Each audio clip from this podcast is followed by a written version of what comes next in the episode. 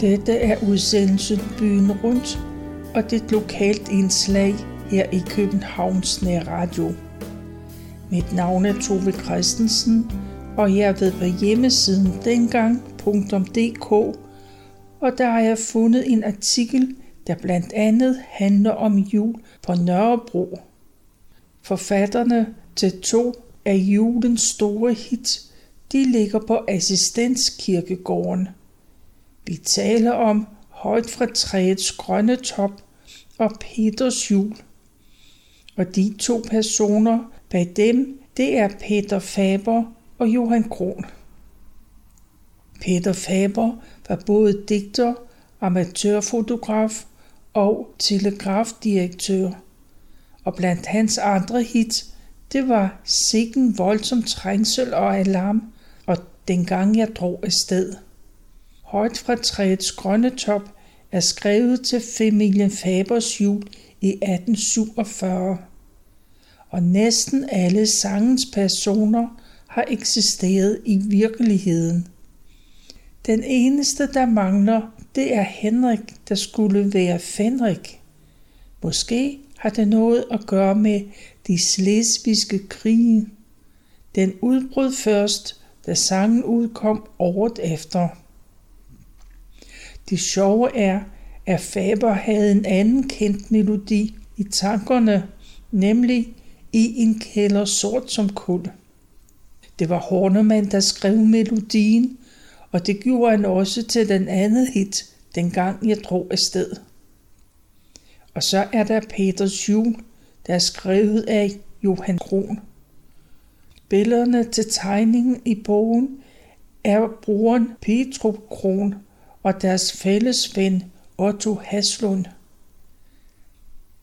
Bogen er en klassiker og fortæller om, hvordan man fejrede jul i borgerskabets København. Bogen, der udkom den 15. december 1866, beskriver den gode gamle jul, hvor borgerskabets julemenu, julemenu det bestod af risengrød og gås. Kron, han var student fra Metropolitanskolen, og han bestyrede den meget ansete privatskole Krebsskole. Det var først i slutningen af 1800-tallet, at man begyndte at pakke gaver ind, og skikken med julekort, det startede omkring 1880. Omkring 1930 var julen ved at blive kommersiel. Børnene skrev deres ønskeseddel via et varehuskatalog. Og så var der lige det med adventskransen. Den blev først tændt i Sønderjylland i 1910. Men først efter 2. verdenskrig spredte den sig herhjemme. Julebukken den invaderede fra Sverige for 200 år siden, men skikken er efterhånden forsvundet ud af traditionerne.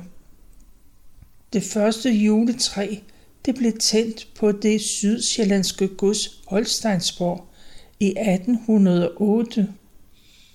Og det første københavnske juletræ det blev tændt i 1811 i Nykongensgade nummer 221. Det var hos den unge doktor Martin Lehmann, der stammede fra Holsten. Traditionen stammer helt tilbage fra 14-1500 årene, hvor tyske håndværkslag de holdt en slags juletræsfest. I Kolding blev det første juletræ tændt i 1822 og der troede folk, at der var ildebrand, da lysene blev tændt. Men først omkring 1. verdenskrig blev juletræet udbredt blandt almindelige mennesker. Før den tid var der nærmest borgerskabet, der havde privilegium for juletræer. Der var langt fra alle, der havde råd til det træ, men man fandt på alternativer – Blandt andet brugte man kosteskafter til juletræ. og ugen før juleaften blev der pyntet op i stuerne. Der blev lavet stjerner af pap, lim og glimmer blev lagt på, og så blev det hængt op i loftet. Der var mange, der gik fra hjørne til hjørne, og side til side blev der hængt girlander op. Kulørte papirstrimler, de udgjorde også en del af udsmykningen. Og det var svært at skulle i skole, for det var så hyggeligt derhjemme. Det var hårdt for mange på Nørrebro at skulle skaffe sig julemaden. Når der ikke var råd til flæskestegen, så kunne man altid fange en and fra søerne. Den smagte ikke ret meget, nærmest af mudder. Dem, der havde råd til flæskestegen, fik den stegt hos bageren, og igen andre, de måtte nøjes med haresteg. Alt afhæng af, om man havde arbejde. Nogle var så heldige, at de fik tilsendt pakker fra Jylland. I pakkerne kunne der være hjemmelavet leverpostej, sylte og konfekt. Disse pakker det var fra familier, hvor børnene havde været om sommeren. Og man glæder sig til at få lidt anderledes ting at spise. Til hverdag så startede man dagen med øllebrød, spejesild eller rugbrødsklumper med fedt på. I løbet af december begyndte der at komme juletræer på Blågårdsplads. Det var juletræshandlerne, der havde deres forskellige stader de folk, der boede omkring pladsen, fik altid den billigste pris. Dem, der var lidt finere i tøjet, de må betale væsentligt mere. Det samme skete, når træerne skulle bæres ud til kunderne. Boede man nede ved søerne eller på Frederiksberg, måtte man betale det dobbelte. Mange ventede til sidste øjeblik med at købe, så kunne man selv bestemme prisen. Gaver blev delt ud juleaften. Det var ikke så mange som i dag, men der var masser af knas. Og selskabsleje blev der afviklet, og så blev det hele afsluttet med kaffe og julegave. Møllers legetøjsforretning i Fredensgade havde god opsætning til jul, og man kunne købe ark med billeder for 4 øre per ark. Dem kunne man bruge som billedlotteri. For 2 øre kunne man købe ark med huse, kirker og møller. De var lige til at klippe ud og klistre sammen og i den indre missionske gruppe inde på den indre Nørrebro var der ikke særlig begejstring for den nye præst, der var kommet i Stefanskirken. Han var grundvidianer. Ja, faktisk var Grundtvig imod juletræer. Eller var han? Nytårsaften var speciel på en blågårdsplads. De brugte juletræer blev smidt ned i grøften, der lå på pladsen, parat til et stort bål. Altid var der masser af mennesker nytårsaften. Snart blev der tændt ild i træerne, men næsten inden det hele begyndte, så kunne man høre sirenerne på fældevejen. Politi og brandbiler, de var på vej. Og traditionen var også, at vandstrålen fra brandsvæsenet de blev rettet mod publikum. Den næste dag lignede Blågårds plads ikke sig selv. Her lå masser af knuste flasker, brugte fyrværkeri, nytårshatte og avispapir. På pladsen lå resten af bålet. Man mødte berusede personer, der endnu ikke var nået hjem. Der var også en del, der brugte juletræet til varme op derhjemme. Det gav en dejlig varme, og i særdeleshed en dejlig duft. Man følte sig nærmest hensat til en grænskov. Der var virkelig muligheder for at købe gaver på Nørrebros butikker dengang, hvis man ellers havde penge. Butikkerne skød op over det hele. Først i ynkelige kælderrum. Senere så erobrede man stueetagen. Og de forretningsdrivende, de havde åbent både til kl. 21 om lørdagen og til kl. 22 om søndagen. Det vil sige, at man selvfølgelig havde lukket i kirketiden. Man havde åbent om søndagen fra klokken 7 til 9 og fra igen fra klokken 16 til 22. Og udvalgsbutikker med ting til hjemmet og beklædning, de opstod i slutningen af 1870'erne. Og disse tøjbutikker, dem var der masser af på Nørrebrogade. Urtekrammerne og spækhyggerne, de kunne næppe klare fødevarekontrollen i dag. Ja, der var masser af spækhyggere, både i Blukkersgade og på Nørrebrogade. Og mens man var på juleindkøb på Nørrebrogade fra 1820'erne, så kunne man prøve noget nyt. Man kan få sig en pølse i pølsevognen. Og Nørrebros Handelsforening, de havde ellers advaret mod dette. Således sagde formanden for foreningen til et medlemsmøde. Jeg ser i forskellige blade, at der vil blive givet tilladelse til at forhandle pølser fra vogne på åben gade. Og at vedkommende, der sælger disse pølser, skal levere gratis sennep til og når så et lille vindpust vil aflevere en gang tørrede hestepæger på samme tallerken som pølser og sennep, så bliver det en delikat ret. Offentlige pladser var blevet udlejet til selskaber. De drev julestader på Nørrebrogade. Disse betragtede Nørrebros Handelsforening som illoyal konkurrence. Masser af foreninger ville have rabat, når man handlede i butikkerne, blandt andet afholdesforeningerne og studenterne. Men det kom ikke på tale, heller ikke når det var jul.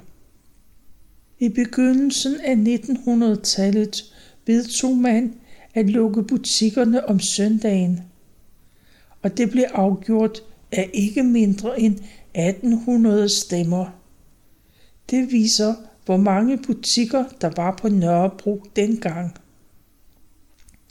Nørrebrogade var landets største handelscentrum, og Nørrebro Handelsforening var absolut landets største. Ja, sådan er det langt fra i dag. Fattigdommen var uhyggeligt stor på Nørrebro. I Gardnergade var der gratis suppe og kød i sporvognsremisen, og de mest pleje i skolen, de fik vinterbespisning. Om vinteren dampede hestepærerne på de brostensbelagte gader på Nørrebro. Når vinteren var kold, og der var is i vinduet, så samlede man sig omkring kakkeloven i stuen. Mor sørgede for, at dynerne hang over kakkeloven, så der ikke var koldt for de små poder, når de skulle i seng. Børnene var dengang halvsultne, når de gik i seng. De frøs og havde skræntende helbred. Hver tredje barn arbejdede ude for tjene til familien.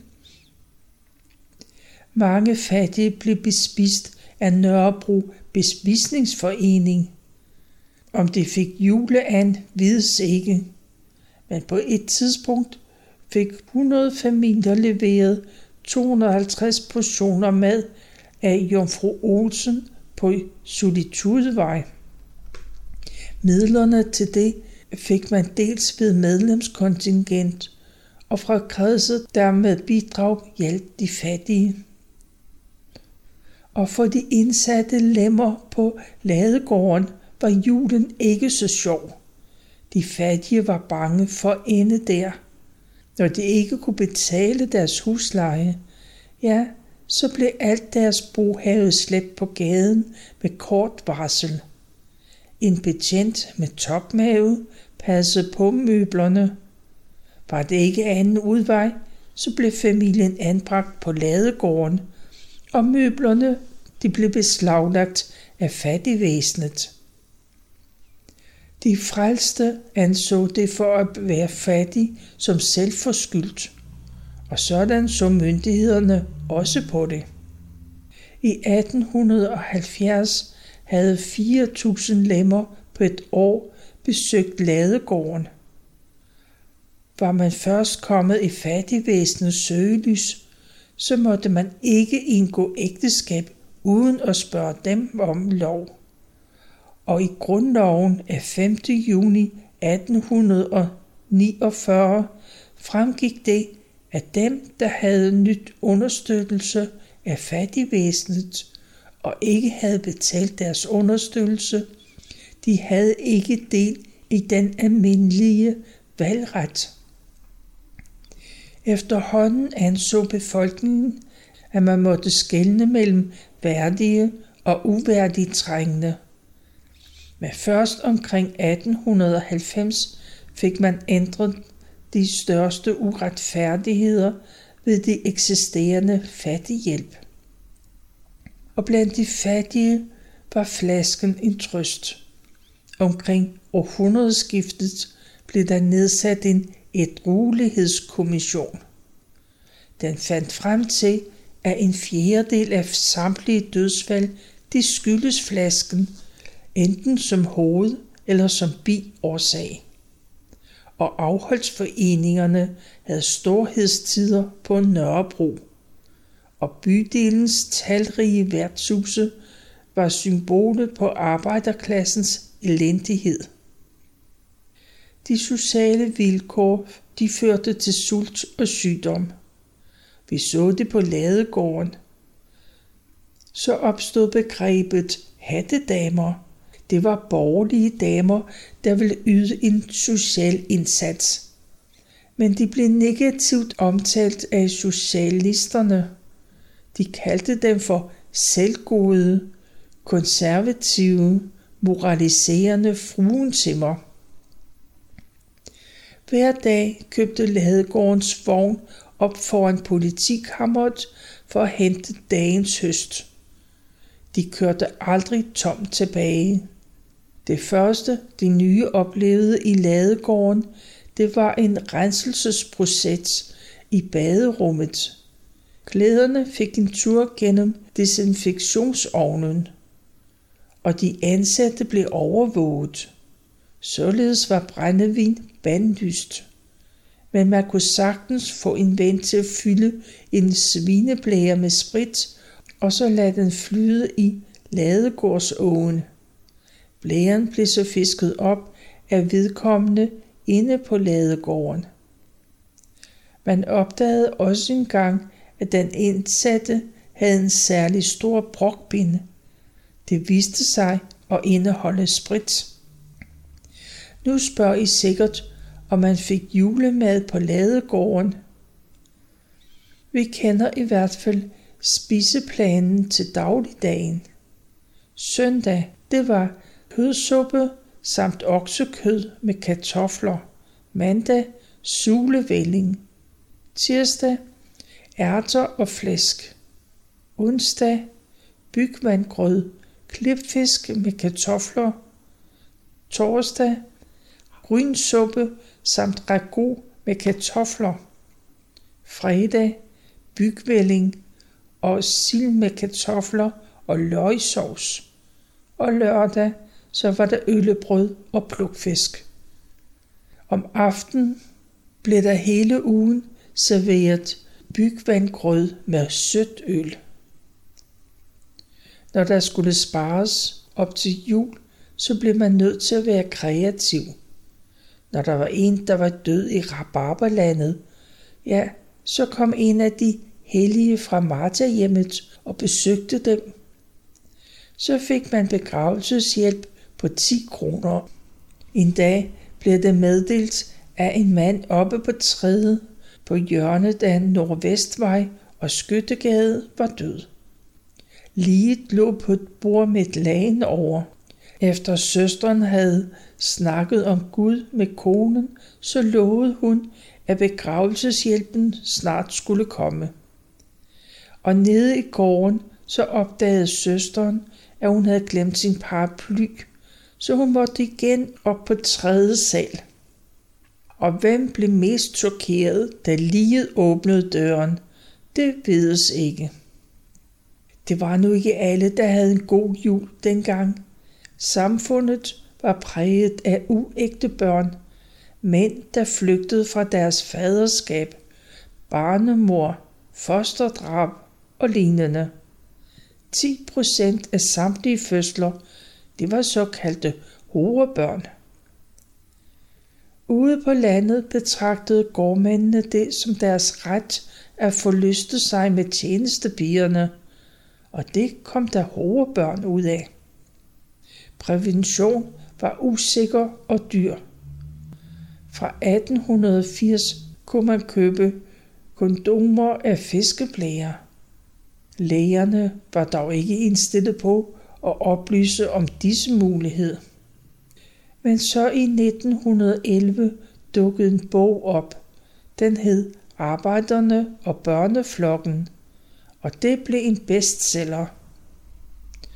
Og de unge piger blev i brevkasser opfordret til at passere unge herrer med nedslagende øjne, ellers kunne det få katastrofale følger.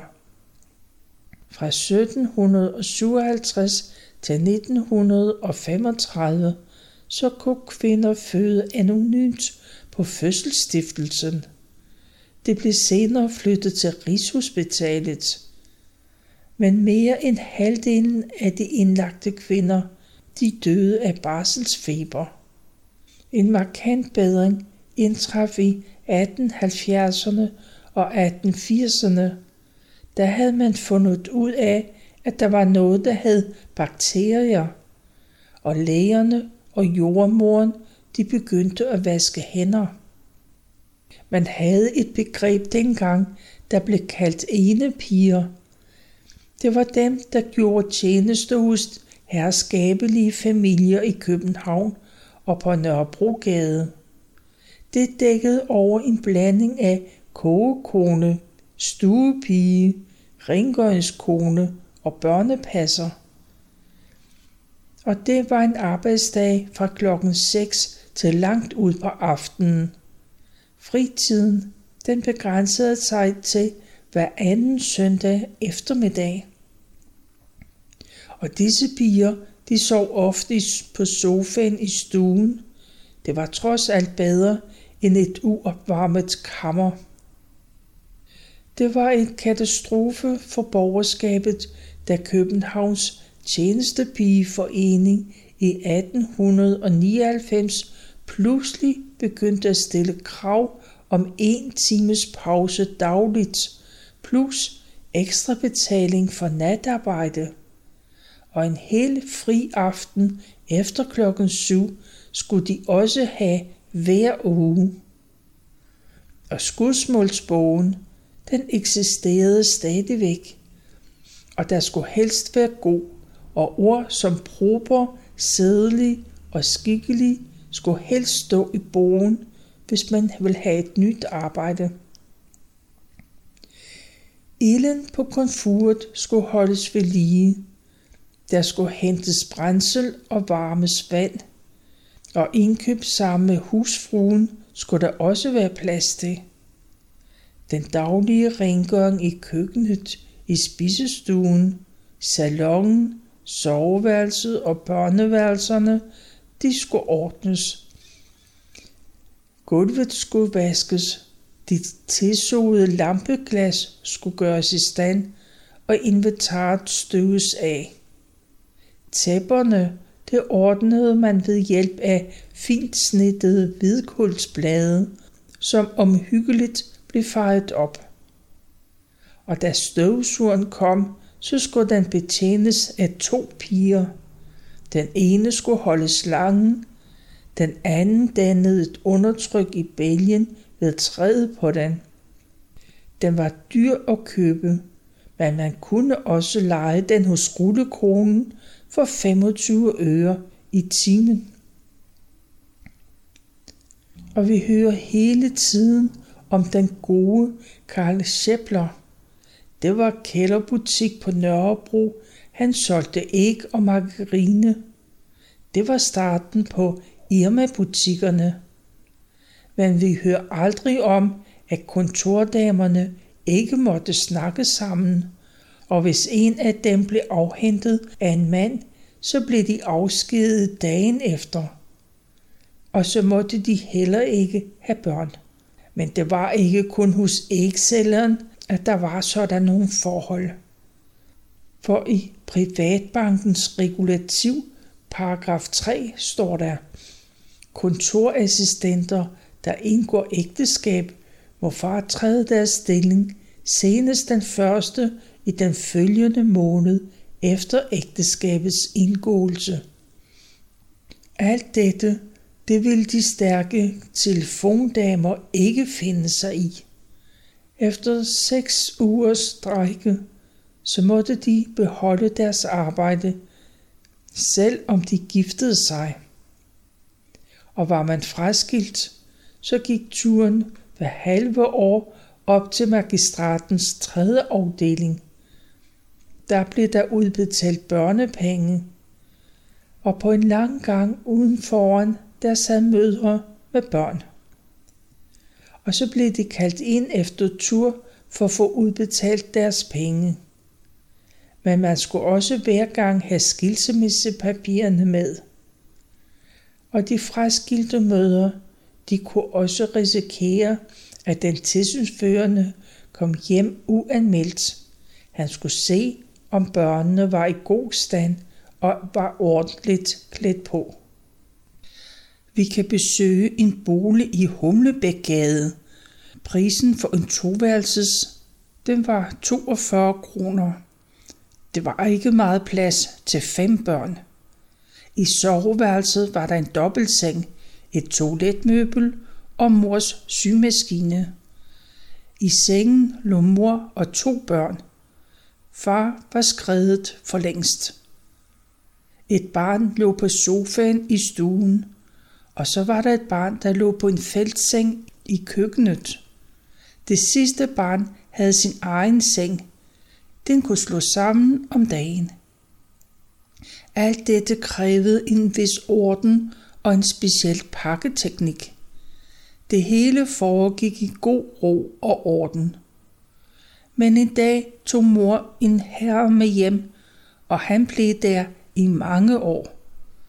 Og det skabte en del forvirring med hensyn til sovepladserne. Nu måtte en af knægtene sove i korridoren. Derfor var der indkøbt en ekstra feltseng. Men den fyldte så meget, at når nogen skulle på toilettet om natten, så måtte den yngste ud af sengen, ellers kunne døren til toilettet ikke åbnes. Det hele gik op i en højere enhed, da den ældste af knægtene, der kom i læger som smed og fik logi i Rensavsgade.